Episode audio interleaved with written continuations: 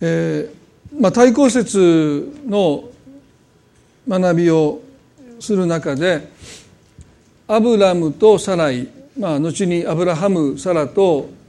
解明しましたけどもこの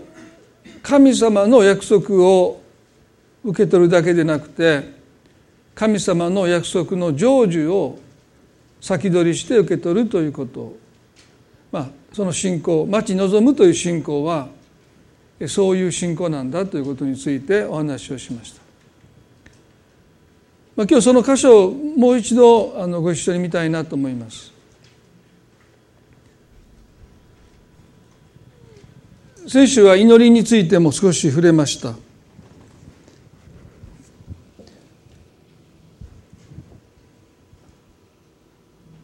漱石の16の2にアブラムが75歳サライが65歳の時に大いなる国民の父母となるという約束をいただいたにもかかわらず10年間子供を授かることがありませんでした、まあ、最初に待ちつかれたのが妻の方でしたよね。まあ女性であるということをまた自らがこう育んで授かって育んでいくという、まあ、このプレッシャーもあったと思いますよね。まあ、彼女は自分の奴隷ハガルを夫アブラムに妻として与えるというですねまあ愚かな選択をしてしまいました。まあ、焦って何かを決定するということは決して良い結果を生まないということの典型ですよね。まあ、もう待ち疲れてもう待てなくなって、まあ、カレンゾは創世記の16の2でですねご存知のように「主は私が子供を産めないようにしておられます」「どうぞ私の女奴隷のところにお入りください」「多分彼女によって私は子供の母になれるでしょうと言いましたね。まあ、これがこうサライの祈りだと言いました。多分彼女によって私は子供の母になれるでしょう。ね、10年待ってこう授からなかったサライの決断ですね。まあ、女奴隷というのは彼女の所有でしたから彼女が産んだ子供も基本的には彼女のものなんですね。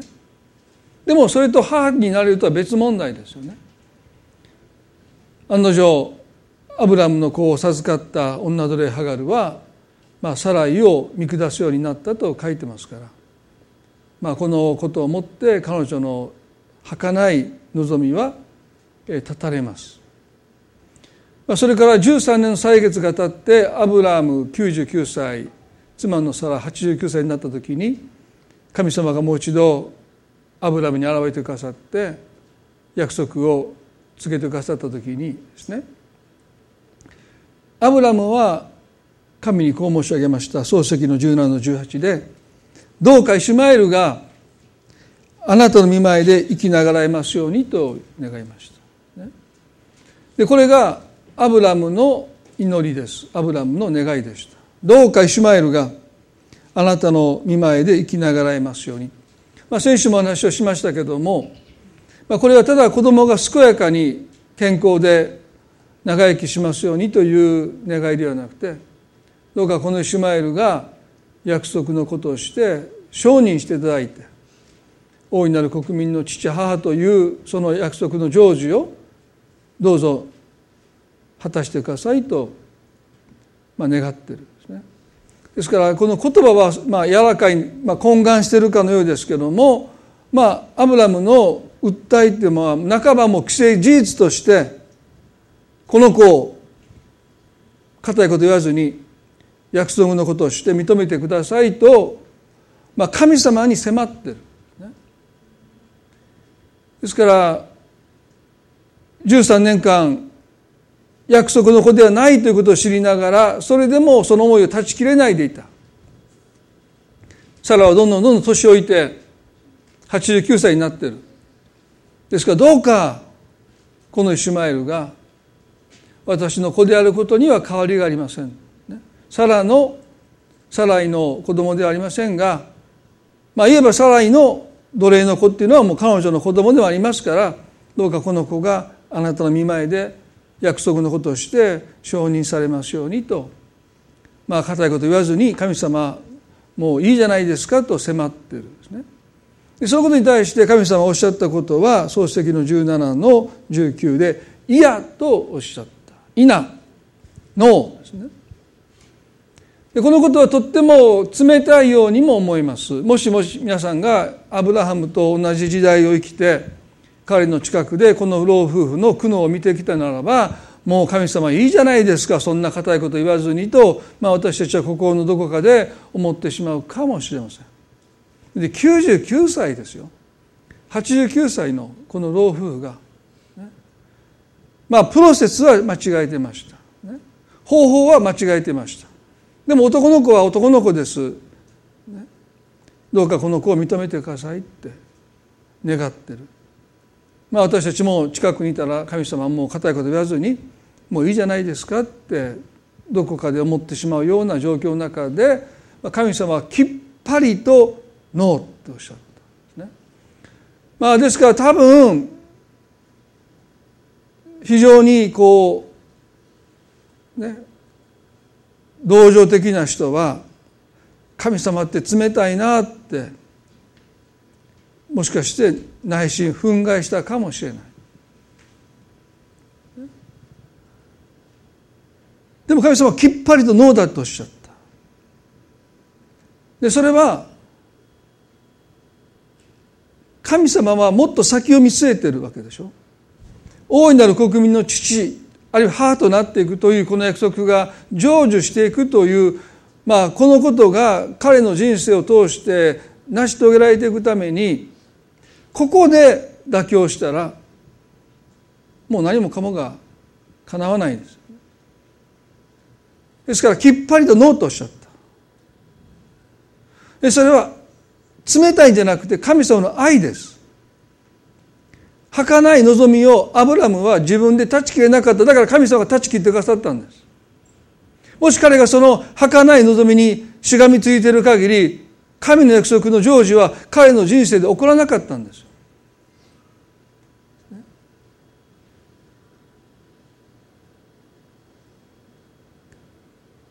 真の希望とは儚い望みが断たれるというそのことを通して訪れるんだろうと思います。ですから神様はこうおっしゃいました。いやあなたの妻サラがあなたに男の子を産むのだって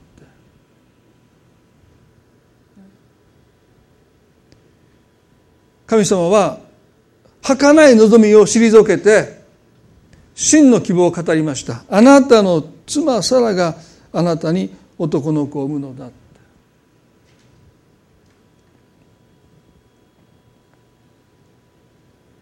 真の希望を私たちが神様から受け取るためには儚い望みというものが断たれるという経験ですね。まあ、絶望というのは望みの死ですけどもこの絶望というものを時に私たちが経験しない限り本当の希望というものを私たちは持つことができないんだということを、まあ、この箇所は私たちに教えているんじゃないでしょうか。いつまでも彼がどうかイシマエルが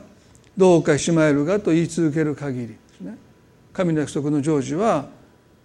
彼らの人生で起こらなかったんだろうと思いますですからここで神様がはっきりと「ノー」「イナ」と、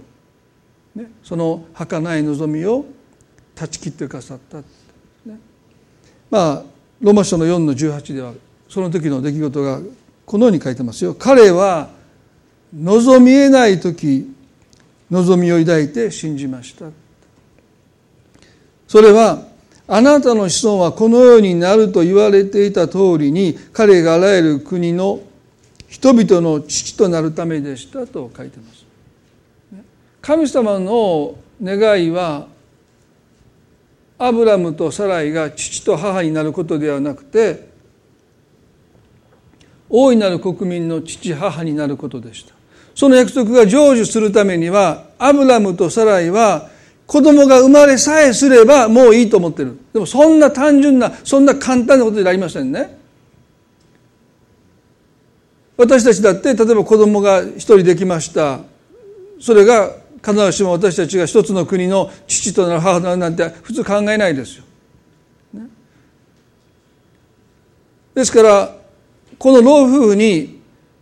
男の子が一人生まれるということはまあそれは彼らが大いなる国民の父母になっていくためには不可欠なんだけどもでもそう生まれたからといってその約束が成就するわけではない。いや一人の男の子が生まれたぐらいでそんな約束が成就することなんて普通ありえないんです。だから望めないことなんですよ結局は。一人の子供が生まれたぐらいでは大いなる国民の父となれる母となれるってことは望めないことなんですよね。ですから彼らに必要なのは望めない時になお望みを抱かしてくれる信仰希望というものを持つことでした。それが99まで89まで神様が彼らに子供を授けなかった理由です。899989に彼らが老いていくまですなわち望みえない時になるまで実は神様がその時を定めていてそして9989のアブラムとサライに神様が現れてくださった。でももう待ち疲れたアブラムとサライは神の約束の言葉を聞いて心の中で笑ったと書いてます。待ちに待ったいよいよという時に彼らは心の中で笑ってる。何を今更皆さん今日ね私たちはキリスト者の希望というものと時間の概念というものが非常に深く関係しているということですね。そのことを取り上げて私たちの希望というものが単なる希望から本当の希望になっていくそれは多くの場合望みが死に得る耐えていくという絶望経験いや絶望を通されるということです。望みえない時というその経験こそがなおも望みを抱かせるというキリスト的なもっと言えばキリストの復活に基づいた希望というものを神が私たちに与えようとしてくださっている。もちろん私たちの人生には望みえるから望むという希望もあっていいんですよね。そこに可能性があるから。でもそれだけじゃ私たちを支えきれない。望みえる時に望むという希望と望みえない時になお望みを抱かしてくれるという希望を持っていやその希望に私たちは支えられて生かされてるんだルカの24章に2人の弟子が登場します。有名な箇所ですよね。イエス様が金曜日の午後3時に息を引き取りました。そして日没まであまり時間がありませんでした。夕方をもって日没をもって安息日が始まりますので有馬屋のヨセフという、まあ、有力な人がですねコネを使って、まあ、口利きをしてもらってイエスのご遺体を引き取ってそして金曜日の日没前に埋葬しましたよね。そして日没をもって安息日が始まりますのでまあ墓に行くこともできないしもちろん埋葬もできないですね。ですから日が暮れるまでに弟子たちはイエスのご遺体をお墓に埋葬したということが書いてますね。そして日曜日の朝このルカの24章の一節でね週の初めの日の明け方早くとまあ日が明けて安息日が終わりますのでその日をその瞬間待ってですねそして日曜日の朝早くに女性たちがイエスの墓に、まあ、ここにはですね「香料を持って」と書いてますね。まあイエス様が復活されたというその希望というよりも、まあ、慌てて埋葬しましたのでもう少し丁寧にその氷をイエス様のご遺体に塗ることがわずかでもできたらという思いで、まあ、その氷を持って出かけていってる。まあ、イエス様が蘇ったってことを信じてるならばその蘇った方に氷を塗る必要がありませんので、まあ、半信半疑だったのか、まあ、復活ってものを、まあ、もっと後に来るですね。もうあのマルタとマリアが言いましたけどラザロが死んだ時にね全ての生徒がやがて復活するという、まあ、そういうものに望みを置いていたのかどうか分かりません。少なくてもこの墓に行った時に女性たちの手に香料があったということは、まあ、イエス様がご遺体としてそこにまだ横たわっていてそのご遺体に香料を少し塗りたいという願いを持って出かけていったわけですよね。すると墓の石がどけられていた彼女たちは恐る恐る墓の穴の中に入っていったんですよね。まあ、イースターの時に私たちはこのメッセージを聞くんでなぜクリスマスかっていうのはですねあんまり言わないでくださいね。私もメッセージ聞きながら、まあ、これはイースターのメッセージだと思いながらですねでもとっても関係してるんですね。ルカの24の4節では見つかいが現れました。彼女たちを恐れて顔を伏せました。すると24の5で見つかいこういうんですね。あなた方はなぜ生きている方を死人の中に探すのですかと言いました。あなた方はなぜ生きてる人を生きてる方を死人の中に探すのですか？彼女たちもキリストに希望を置いていました。その希望は死を通されていないので単なる希望です。これです。ね。イエス様この方じゃないかな。この方がまあ男たちは特にですねイエスが政治的な救世主としてローマの支配から自分たちを解放してくれると期待しました。その期待を弟子たちもキリストに置いていました。そしてキリストがそのことを成し遂げてくださった時には、まあ、自分たちはイスラエルの用心になれるんですね。権力者の仲間入りができるという期待というもの。まあ、それは十字架の上で息を引き取ったキリストの姿を見て、まあ、彼らの望みというものもついえたわけですよね。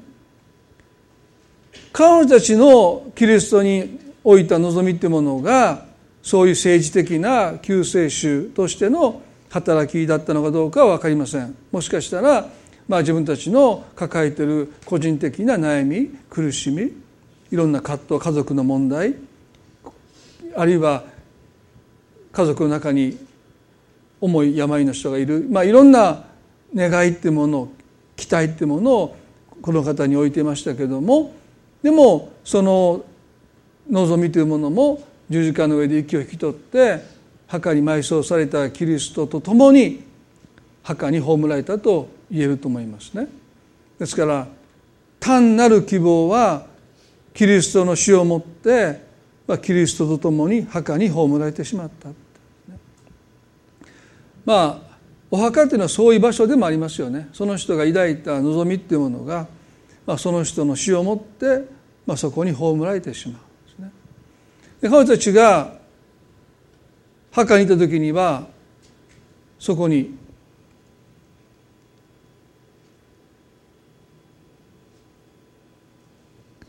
3ではね入ってみると主イエスの体はなかった。怒りは彼女たちの望みというものもそこになかったってもはやそこに収められてなかった葬られてなかったということですあなた方はなぜ生きている方を死人の中に探すのですか？まあ、これは私たちにも問いかける一つの言葉ですね。あなたはどこに望みを見つけようとしていますかという問い。あなたはどこに望みを希望を探していますか？そして多くの人は間違った場所に望みを見出そうとしている。でもキリスト者の望みはキリストと一体です。この方がおられる場所に私たちの望みもあるんです。ですからもしこの方が墓に葬られたままでいるならば私たちの望みもまたキリストの十字架の死をもってついえてこの方と共に墓に葬られている。それは立ち消えた望みです。でも墓の中にイエスおられなかった。見つかをこう言いました。あなた方はなぜ生きている方を死人の中に探すのですか言い換えればあなたの望みはなお生きてるんだって見つかが言うんですあなたにとってもうついえたって思う望みもキリストが今も生きておられるならば今もその望みは死んでないんだって神にあってその望みは生きてるんだってそのことを見つかりは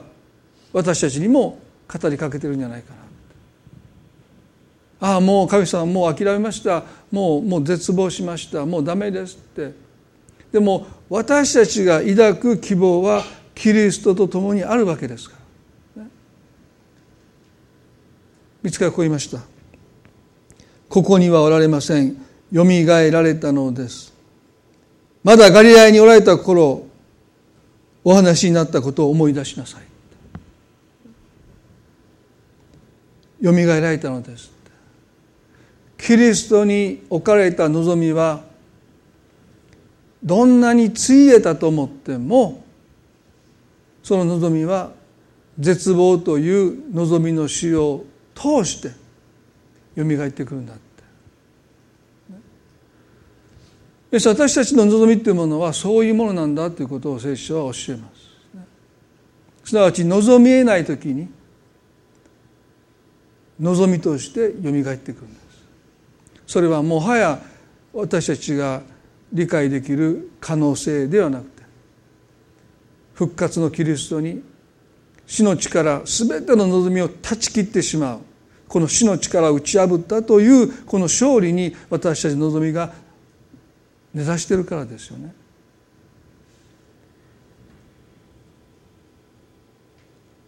このことが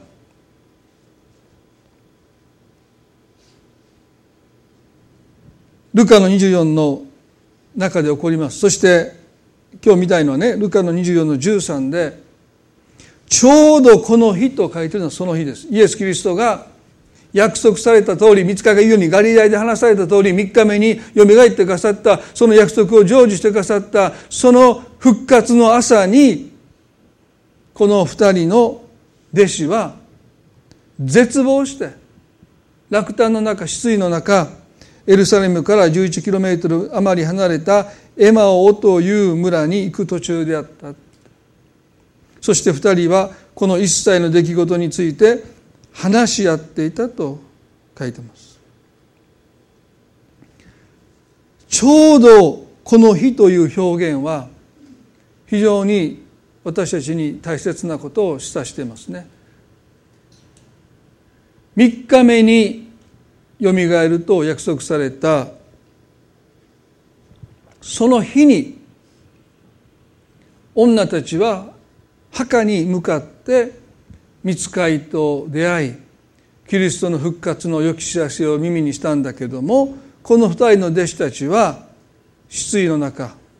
落胆の中イエス様に従ったことを後悔しながら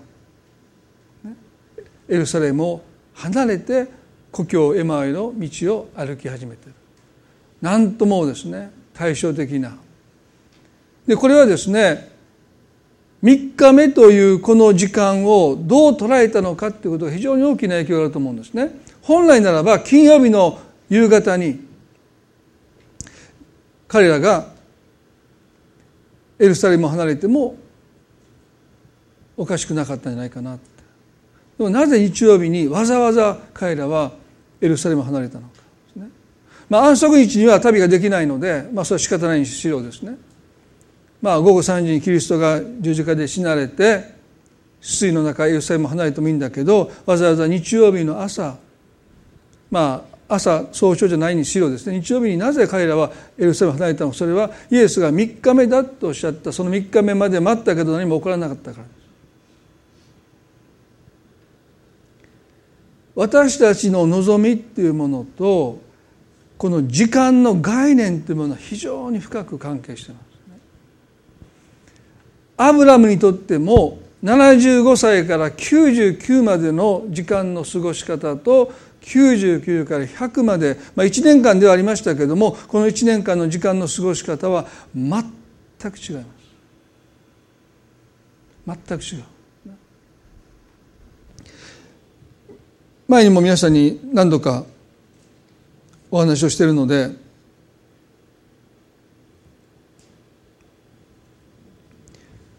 聖書が教える時間の概念には2つの概念がありますね。クロノスとカイロスです、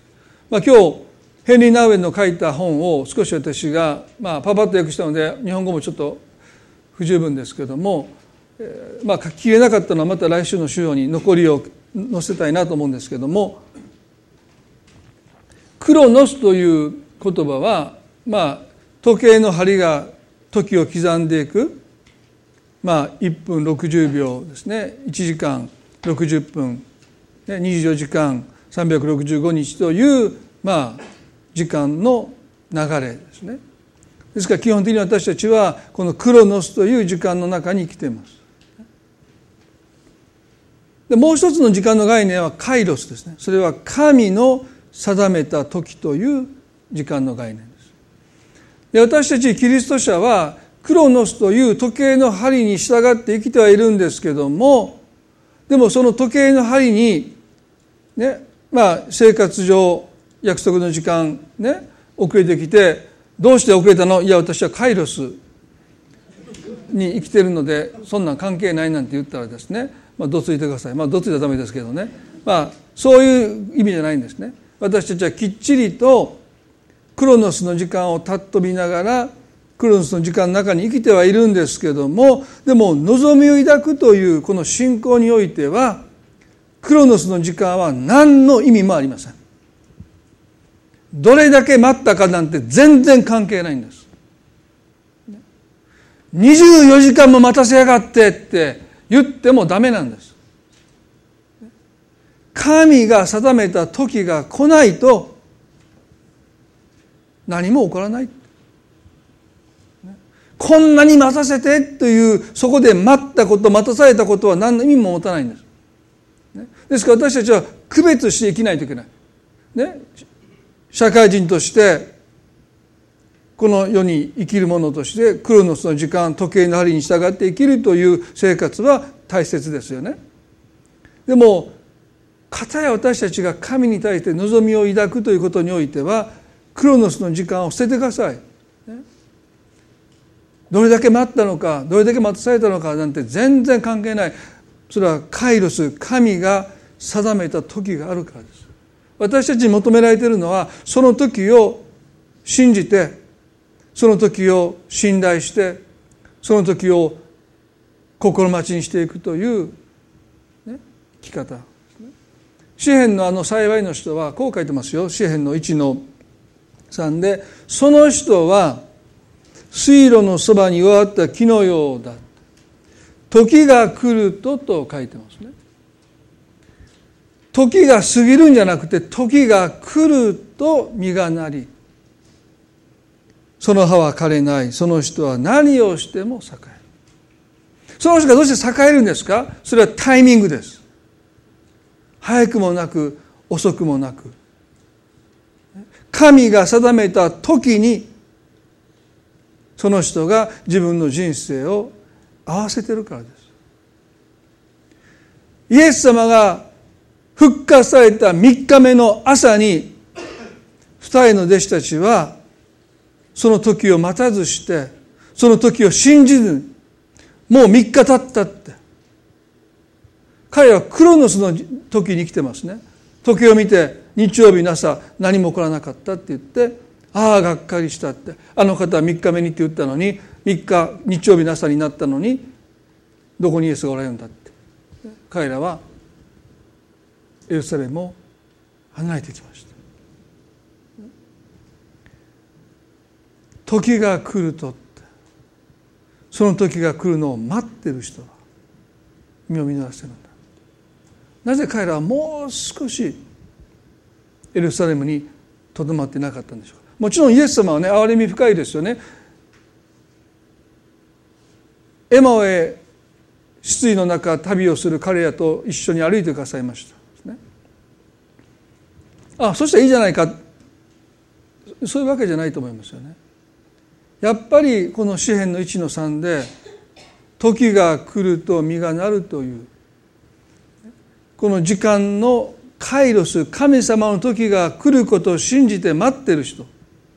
ジタバタしないであのアブラムみたいにあのサライみたいにですね。肉の行いによって神の約束を成就しようとしないで時が来るって信じてる。私にとっては遅すぎるように感じるけどでも神の定めた時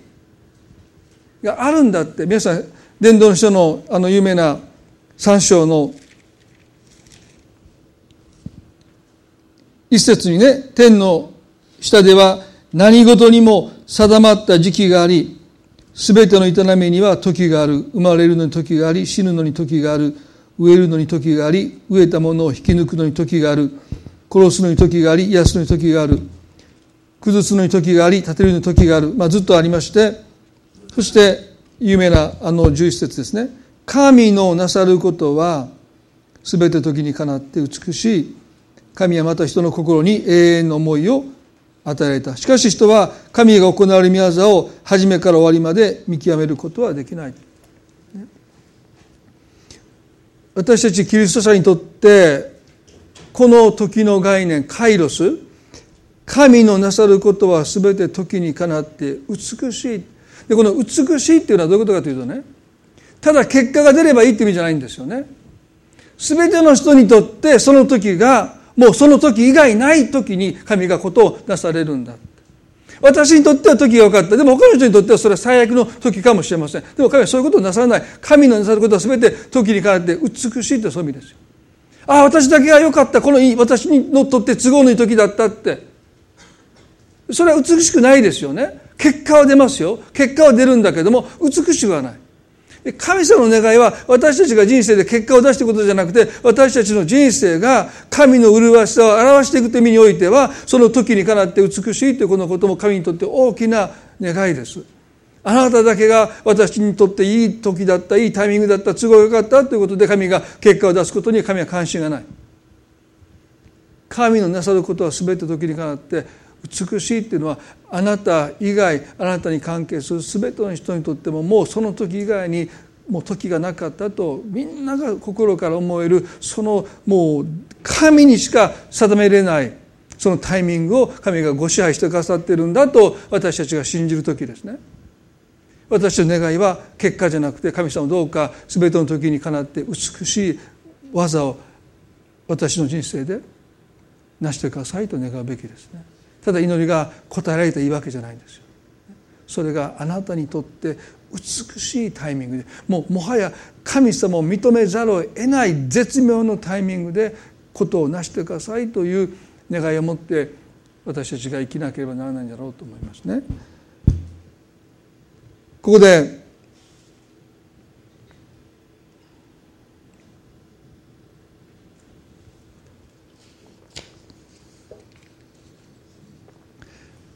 75のアブラムと65のサライが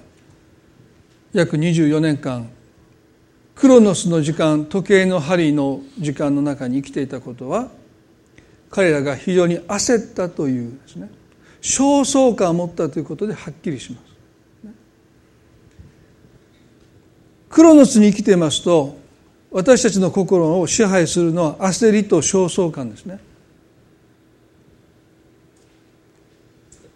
10年目に妻のサライの方がまず焦燥感に駆られて女奴隷ハガルを妻として与えてしまった。99のアブラムにとって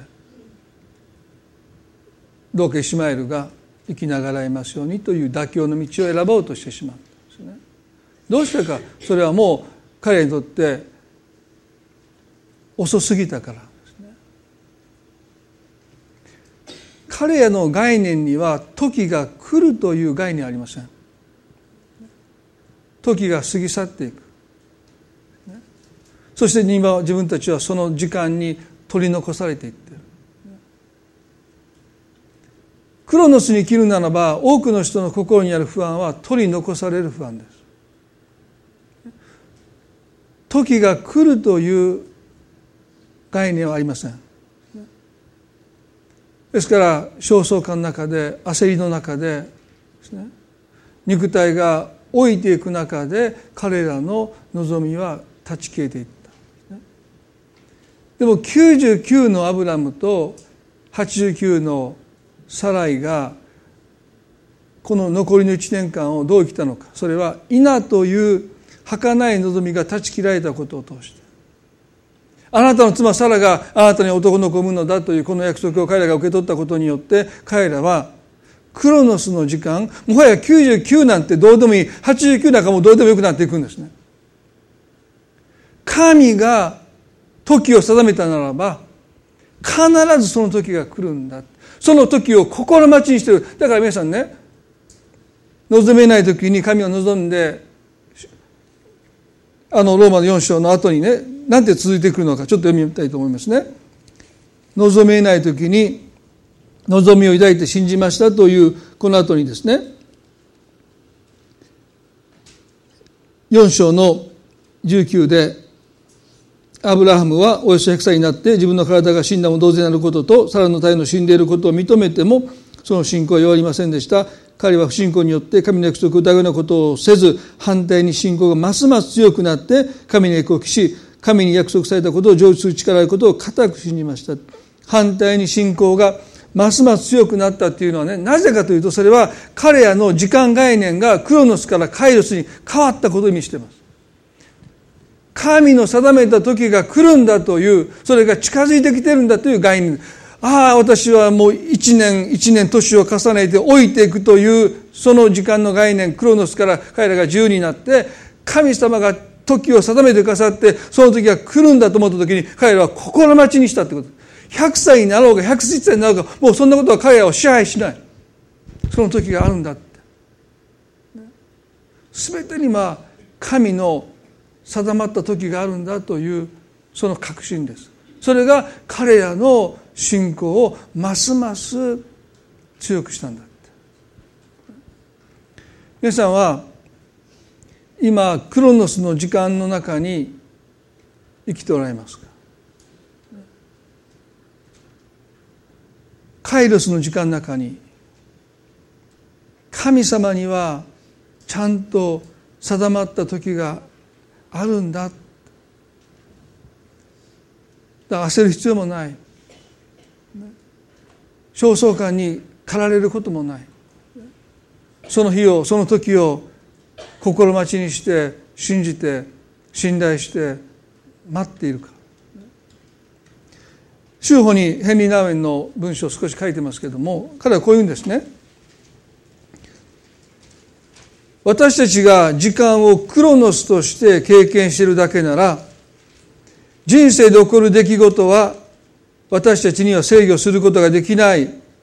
関連性のない不規則に起こる出来事に過ぎません。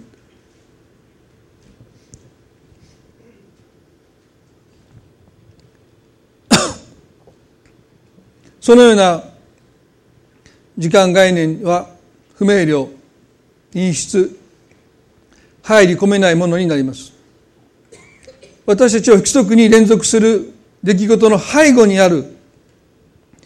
統一性を見出せませんですからクロノスに生きてるその一つの特徴はですね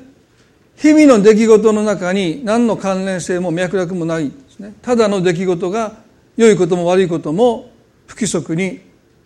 関係性なく続いてる。まあ、もっと言えば因果応報的な考えで何かしたからそういうことが起こってきたんだ。その背後にある統一性その背後にある神様の計画その配慮にある神様の摂理は見えないんだそこにあるつながりが見えないんだですからクロノスに生きてる人はね辛いことがあったら早く終わってほしい。楽しいことがあったらこれがいつまでも続いてほしい。でまた辛いことを経験したら早くこの辛いことが過ぎ去ってほしい。そしてまたいいことを経験したらこのいいことがこの幸せが一日でも長く続いてほしいという生き方しかしない。その関係の中には何のつながりもありません。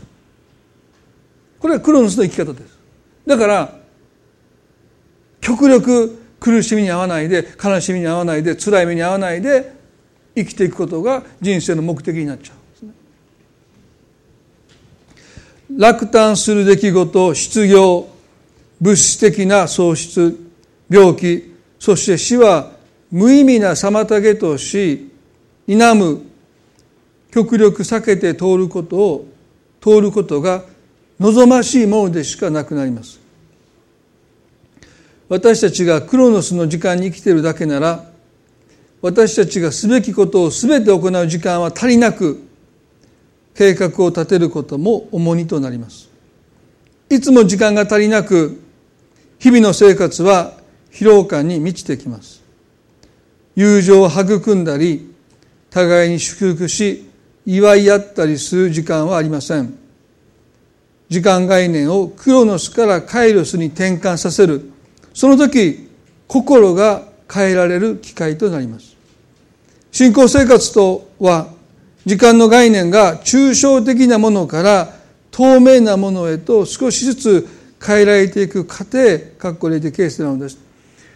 信仰生活ね、まあ、ちょっと間挟みますけれども信仰生活とはまさに私たちがどういう時間に生きてるのかということもっと言えばクロノスの時間時計の針に従って生きる人生から神の定めた時に従って生きる人生に私たちが変わられていくという営みそのものなんだということなんです。ですから皆さん私たちがどのような時間概念に生きてるのかということが非常に大切です。一生懸命信仰を熱心にやっててもその人がもしクロノスの時計の針に従って生きてるならば75歳から99歳までのアブラムと同じ生き方になります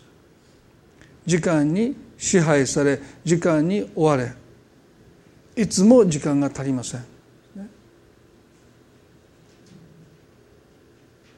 この後ヘリナウェはですね。非常に大切なことを私たちに語りかけます。最初にすべきことはクロノスの時間概念からカイロスの時間概念に私たちが生き方を転換させるために私たちが最初にすべきことです。こう言いました。毎日毎週毎年のうちのあらゆる出来事かっこ雑事を含む。いや多くの場合雑事がほとんどかもしれません、ね、そんなに意味のあるそんなに意義のある大切な仕事じゃなくてルーチンです。日々繰り返される。他の人がやってもいいような仕事。ですね。なんで私がしないといけないんだとさえ思ってしまう。そういうことですね。そういう全てのことに対して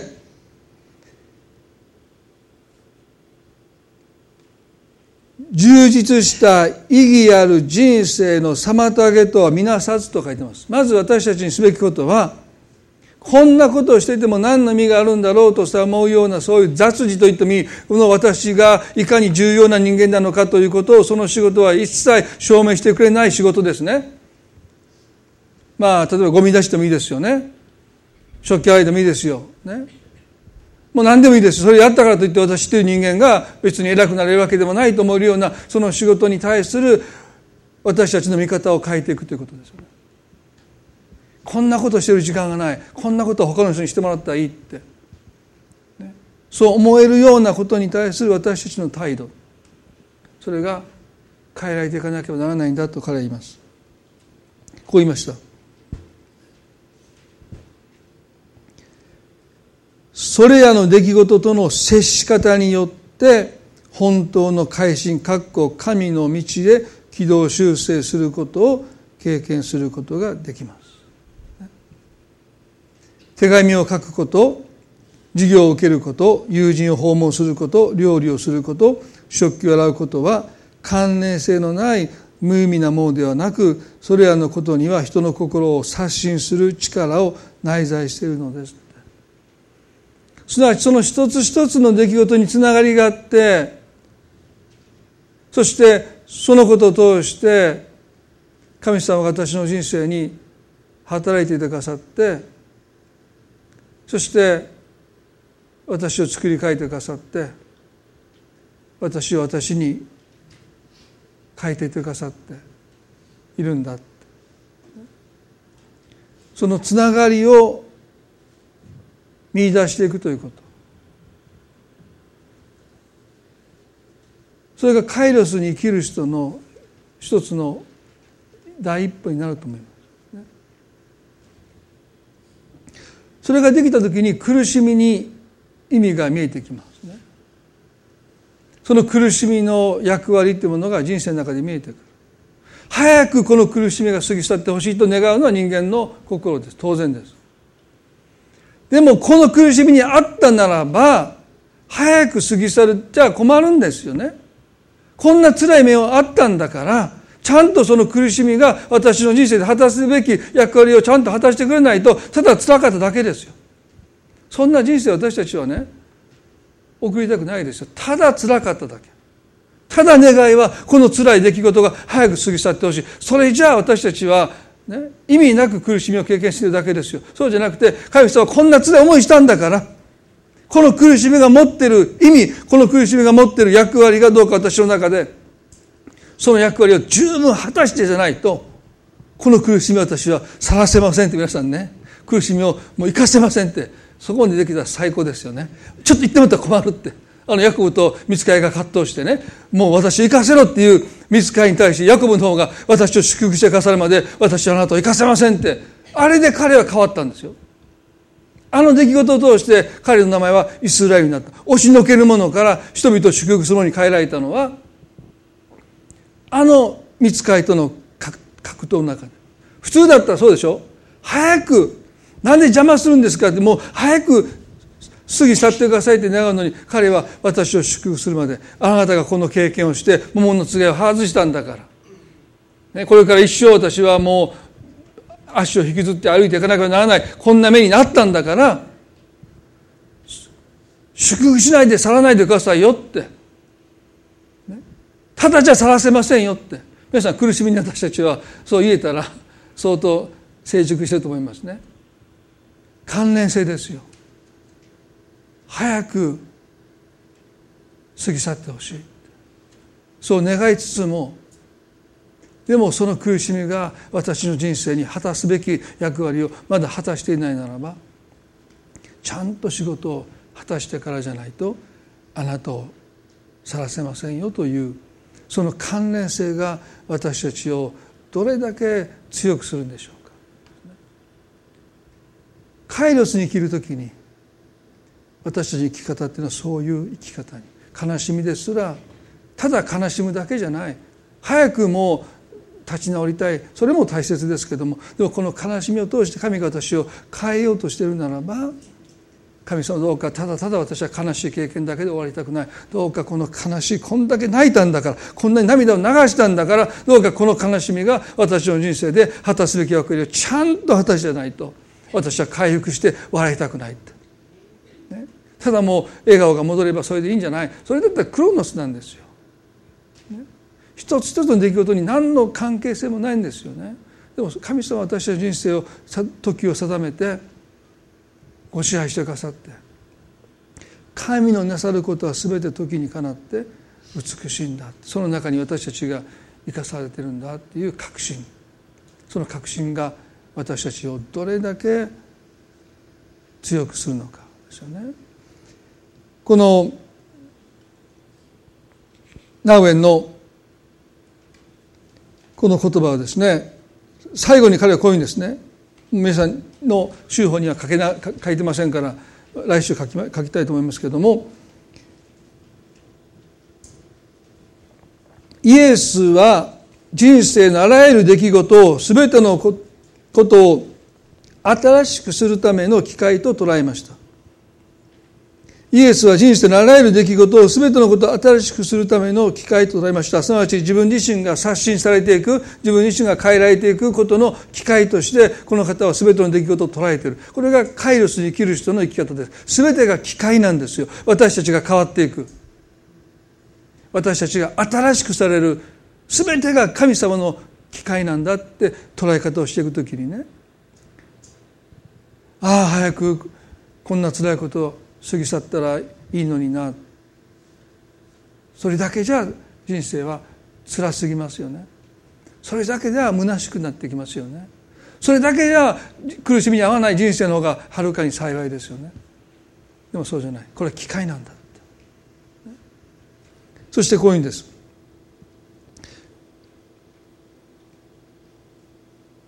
イエスはご自分の生涯とミニストリーの全ての出来事をカイロスの時間概念の中で理解されました。時が満ち、神の国は近くなった。悔い改めて福音を信じなさい。マルコ1の15。イエスは人生のあらゆる出来事を全てのことを新しくするための機会と捉えました。交渉外の3年半が終わりを迎えた時、イエスはご自分の時が近づいたと語られ、最後の時を迎えられました。人生最後の出来事を死を、死は復活の命へと変えられます。イエス・キリスト、イエスはキリスト者の人生の出来事を時系列的に起こった出来事からカイロス、神の定めた、定められた時に起こった出来事へと変えられます。その瞬間、過去と未来は現在という時間に統合されるのです。ここ最後にこの箇所だけ説明したですね。もし私たちがカイロスという時間に生きるならば、私たちの過去と将来というものが現在に統合されるのです。すなわち時計の針に従って生きてるはずなんだけど実はその人は過去への後悔と将来の不安の中に今を生きていませんカチカチカチという音だけがその人の中で響くんだけどもその人はその今という瞬間を生きれないでいるんですね過去にとらわれているかその時計の針を聞きながら心が焦ってくる。将来の不安でその音が心に重くのしかかってきて今という時間を失いながら生きてる。でもカイロスに生きる人は過去に起こったことも神様の御手の中にあって将来起こることも神の御手の中にあって神には定まった時があるんだということを信じる時に私たちはね今を生きるこの瞬間を生きるという本来の私たちの生き方今を生きるそんなのみんなそうじゃないですかそうじゃないですよね。私たちの心はここにあらずですよ。皆さんは今を生きておられますか？心配している人は今は生きてません。後悔している人も今生きてません。でも私たちの人生がもはや神の御手の中にあるとするならば過去の後悔も将来の不安も今が全て統合して今を生きるということに私たちの心を向けさせてくれるんじゃないかなと思います。最後にソロモンのですね伝道書のあの神のなさることは全て時にかなって美しいと言ったその後を読んでみたいと思いますね。伝道書の3の12節です。私は知った人は生きている間に喜び楽しむほか何も良いことがないの。また人が皆食べたり飲んだりして全ての労苦の中に幸せを見出すこともまた神の賜物であること。人が皆食べたり飲んだりして全ての労苦の中に幸せを見出すこともまた神の賜物であるこのことが私たちにソロモンを通して神が伝えようとなさったことは全ての労苦の中に楽しみを見つけるという生き方。そのロークが過ぎ去った後楽しもうじゃないんですよね。そしたら私たちはいつまでも楽しめない。死ぬまで心配はつきません。だから神様は言いました。神の賜物としてロークの中に幸せを見つける生き方。それはカイロスなんですよ。まだ問題は解決しないけどきっと神が定めた時があるとするならばまだその問題のただ中にあったとしても今を楽しむ飲んだり食べたりして今を生きることその瞬間に幸せを覚えること生かされていることをおいしい食事があることその食事を一緒に分かち合う人がいることロークの中にも幸せがあるんだ。その幸せをつかむのはカイロスに生きないとその幸せを私たちはつかめないですよ。皆さんどうでしょうか？皆さんの中にもまだロークがあると思いますまだ解決してない大変な苦しい状況があるかもしれません。でも私たちは神の賜物としてその真っ只中に幸せを見つけて今を生きる。この瞬間をかみしめてこの瞬間を大切にして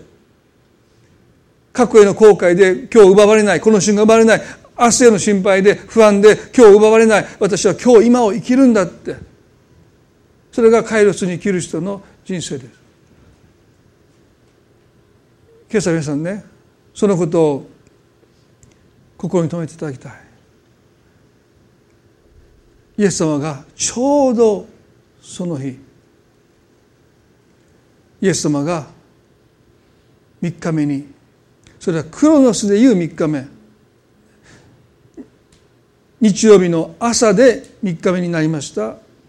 ということじゃないですね。でも3日目という神様が定めた時に約束通りイエス様は復活してくださった。でも2人の弟子たちはその日失意の中で落胆の中でエルサレムを離れていってしまったこんなに喜ばしい圧倒的な勝利をお祝いするその日に2人の弟子たちはその祝いの祝福の祝宴からお祝いから遠ざかっていってしまった。私たちはそうなってしまうとも限らないですよね。今日神様が私たちの人生の中に時を定めていてくださるんだって。それは全て時にかなって美しいんだということ。そしてその時は皆さんの人生にやってくるんだって。時が来ると実がなるんだって。そのことを今日もう一度心に覚えたいなと思います。一言お祈りします。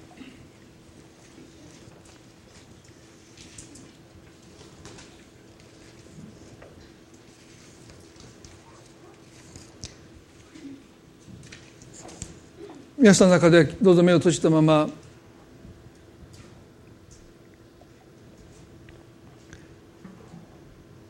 神の賜物としてカイロスの時間の中に生きること。それは私たちの努力ではなくて神の賜物なんですね。今日神様はその賜物を私たちに一人残らず与えたいと願っていると思います。すなわちロークの中に幸せを見つける。その幸せをかみしめる。その幸せをしっかりと受け取る。このロークが終わらないと私は笑えないって。このロークを通り過ぎないと私は不幸せだって。幸せなんか訪れないって。そう思いますよね。そう感じます。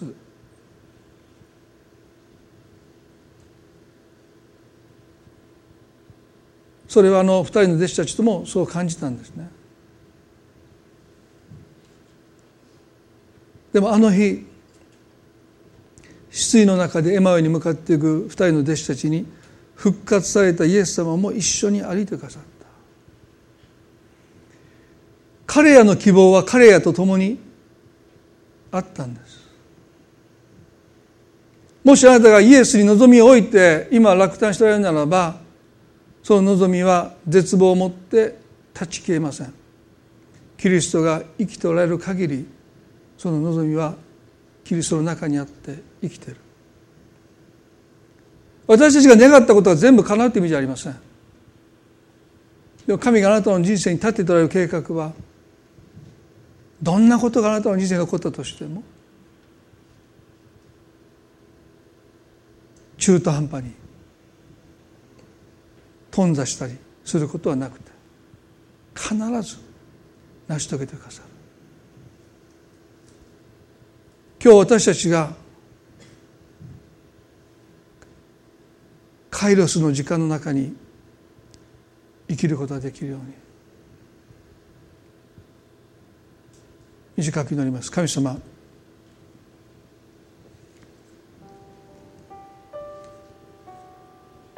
あなたは時を支配しています。私たちはこの瞬間しか生きることができません。明日何が待っているのかさえ私たちは分からない。私たちにできることは労苦労苦はその人に十分にあるとおっしゃった。今を生きることです。過去の失敗も後悔も将来の不安もあなたの御手に委ねます。どうか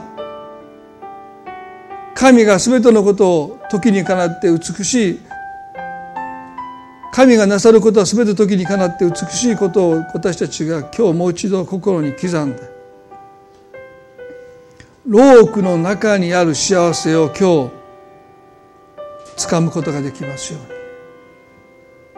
受け取ることができますように。喜びがあります。楽しみがあります。幸いがあります。幸せがあります。労苦ただ中でその幸いをどうか私たちが今しっかりと掴むことができますよ生かされていること大切な人がいること数えきれないほどの幸せをあなたが私たちの人生に与えてくださっている。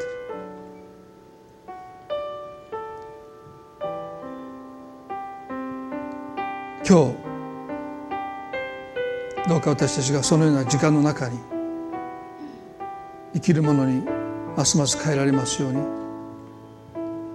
どうかクロノスの時間の呪縛から私たちを解放してくださ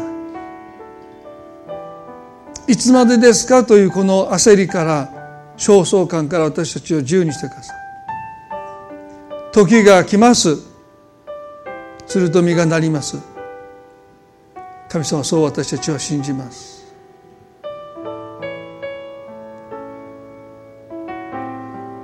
来週クリスマス私たちは心からキリストの誕生を共にお祝いするこの1週間のこの対抗節の最後の1週間。どうかこのカイロスに生きるということを私たち一人一人どうかより深くあなたが教えてくださるように祈ります。絶望が希望によみがえってきます。断ち切れたと思ってた望みがあなたを支えます。あなたはどこに生きた方を死人の中に探そうとしているのですか？たとえこの世の人が絶望しても私たちの絶望はそこにありません。キリストがよみがえってくださったように私たちの希望は叩いたかのように思いますけどももう一度よみがえってきます。私たちを支えます。私たちの望みはイエス様あなたと共にあります。今日この礼拝をありがとうございます。お人々の上にキリストの望みが満ち溢れますように。感謝して愛する主イエスキリストの皆によってこの祈りを見舞いにお捧げいたしますそれではゾメさん立ち上がっていただいてご一緒に賛美したいと思います。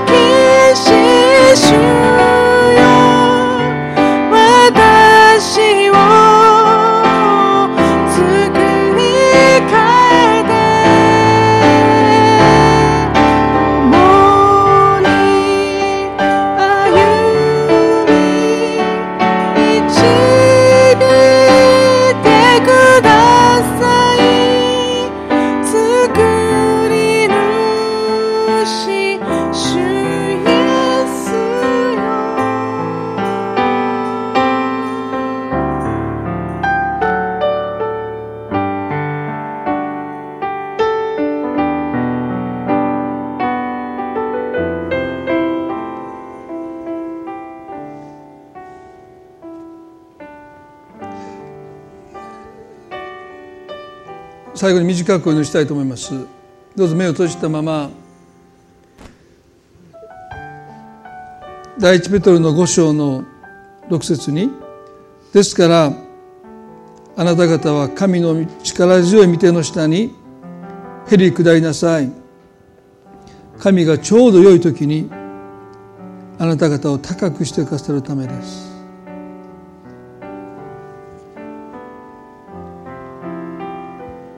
へり下りなさい。神の時を尊びなさい。